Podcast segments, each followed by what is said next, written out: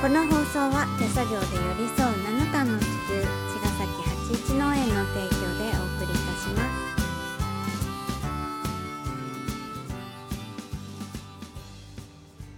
八一農園園長ゆうですファーマーアキラです。八一オーガニックラジオ。本日もよろしくお願いしよろしくお願まいしますす。はい。えーっとね、うんちょっとびっくりしちゃってんだけど、うんゆうちゃんハイスタンダード知ってる？してます知ってるよね。うんハイスタのね、ドラムのうん常さんがつねさんね亡くなってしまって、うんちょっとこう聞いてからうん知ってから、やっぱずっと考えちゃってて、でさっきしてねそう。でどうしようかなと思ってなんか何もねうんどういうことが起きたのかなとかも分かんないから、うんまあ触れないこういうことをどうなんだろうと思いながらもう、んうんでもまあ今日はそういう話しようかなってちょっと思って、うんうん話してるうんんだけど、まだうんねどうしたのかはわからないからそそこは憶測でうん何も言えないし、そうだね、うんそういう話することじゃないかなと思うけどね。そうだね、うんまあ、2月の14日に亡くなりましたってピザボデスのうんこうあれで見てちょっとほんとまだねびっくりしておるんでううんんハイスタンダードはねうんうんそうだな僕が19ぐらいの時にそのカリフォルニアでねうんグリーンデーの「ドゥーキー」ってアルバムが出ててうんでそれを MTV でめっちゃずっと見てたうん1ヶ月ぐらいサーフィンしに行ってたんだけど、うんで帰ってきてそのグリーンでめっちゃかっこいいってなって、うんでまだ僕はバンドやってなかったんだよね、うんあのサーフィンだけしサーフィンだけしに行にってて、行ってたのそんでグリーンデーの初来日を晴海に見に行った時のうオんープニングがハイスタンダードで、うんその時ねハイスタンダードっていうのをねあんまり知ってなくて、うんでなんか入り口で配ってたあのちっちゃいシングルの CD があったじゃん昔。あったねう。ん、それがね、サンプルでね配られていて、でなんか家帰ってからそれを見てさチラシとかと一緒に、でねヘビロテしてそのう「んグローイングアップ」って曲なんだけど、聴いてたらめっちゃ好きになっちゃって そこから何年かしてう「んノーエンドウェイ」っていうバンドを地元の友達と組んで、うんそんでハイスタのコピーとかもやってたへんだよねー。それはそあうきらくんがボーカルじゃないもんね。それはぜ、うん、僕うんベース弾いてて、うんその時はねうんでそんでもう僕はそのベースをコピーしてたんだけど、2010年くらいにね、うん実は僕はそのハイスタのナンバーさんのうんうんバンドに僕は実は合流して、うんなんちゃんのソロバンドうん今現今きゅ去年休止しちゃったんだけど、うんそうナンバー69っていうバンドのその前身で、ナンバーキヒロっていう、まあ、ソバロンドねソロのバンドだったんだけど、そこでギターをね僕は弾いててうんでそれこそその震災の時だったんだ僕がメンバーだったのは。うんうんで突如震災が来て、うんでハイスタンダードが急遽復活したんだよね。そうだねうんで僕はそのハイスタンダードが復活するその歴史的場面を僕は真横で実は見ててさうんで僕はそのなんちゃんのその難波さんのバンドをあのプレイしてた時はもうハイスタが復活するまで頑張ろうと思ってたわけうん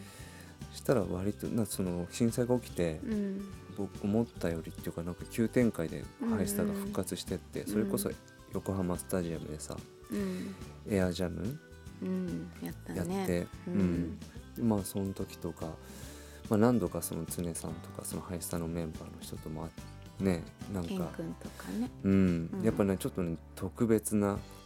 人たちってさ、うんこれはもうみんながそう思ってると思うんだけど、うん僕もそう思っててうんでやっぱ常さんってちょっと独特のさなんだろう中和剤っていうか、んうん穏やかね。穏やかかな感じでさ、ねなんか、うんほわっとしてる感じなんだけどつねちゃんって感じのね、まあ僕はそこまでなんかその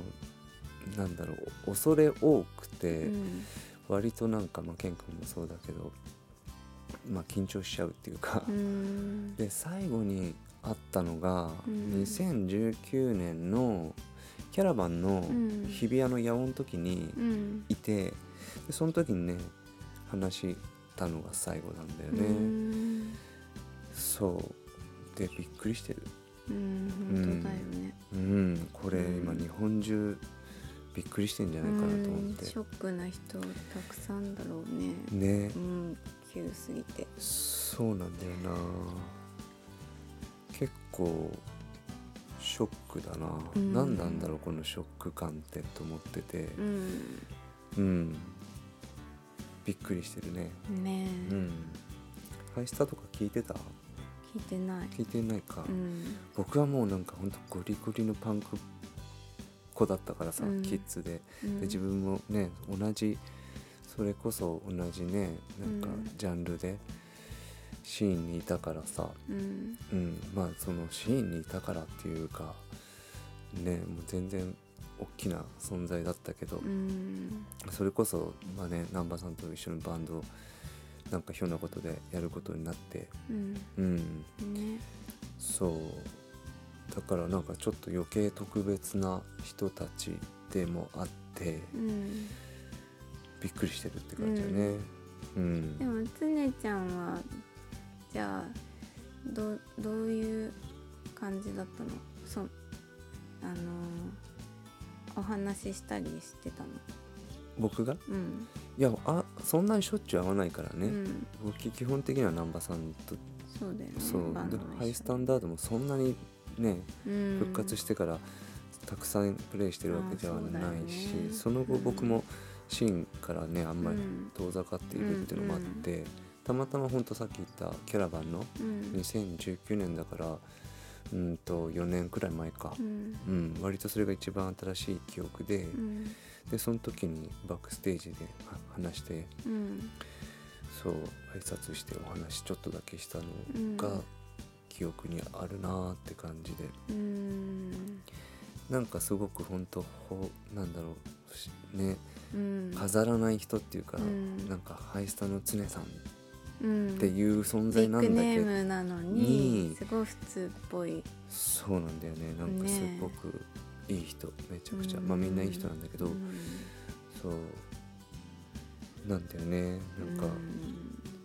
不思議な感じでびっくりしてる今ううん、んびっくりしか言ってない けど、ねえねえ何もねうえ言えん、ないよね、いや本当ついね何日か前に、あの遠納に来てくれたねうん圭太、くん、君って、うんうんうん、ことその大豆をさハウスでやってて、うんでちょうどハイスタンダードの話になってさ、うんでエアジャムの時のステイゴールドの動画が僕撮ったやつがあってうんうんそれを見たばっかだったからさうーんそうか、うんいやいやいや幅広いねファンもさ年代広いよね広いハイスターはねほんとそうだねんでもこれですごく大事な人が失われてしまったからハイスタもねそうだね、うんいやメンバーもめうち変わゃくりちはゃいないよねすそうなんだよねそうこれはねごいことですすごいことだよねうんいやでも本当ケンさんもそうだし、うんなんちゃんもそうだけどめちゃくちゃ辛いだろうなとう思んうって、んいやいやいやいや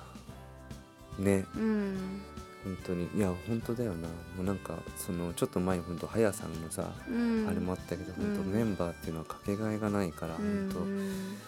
あ心より本当ご冥福をお祈りするばかりって感じで、今日ははいそんな日でしたはいじゃあまた明日はいまた明日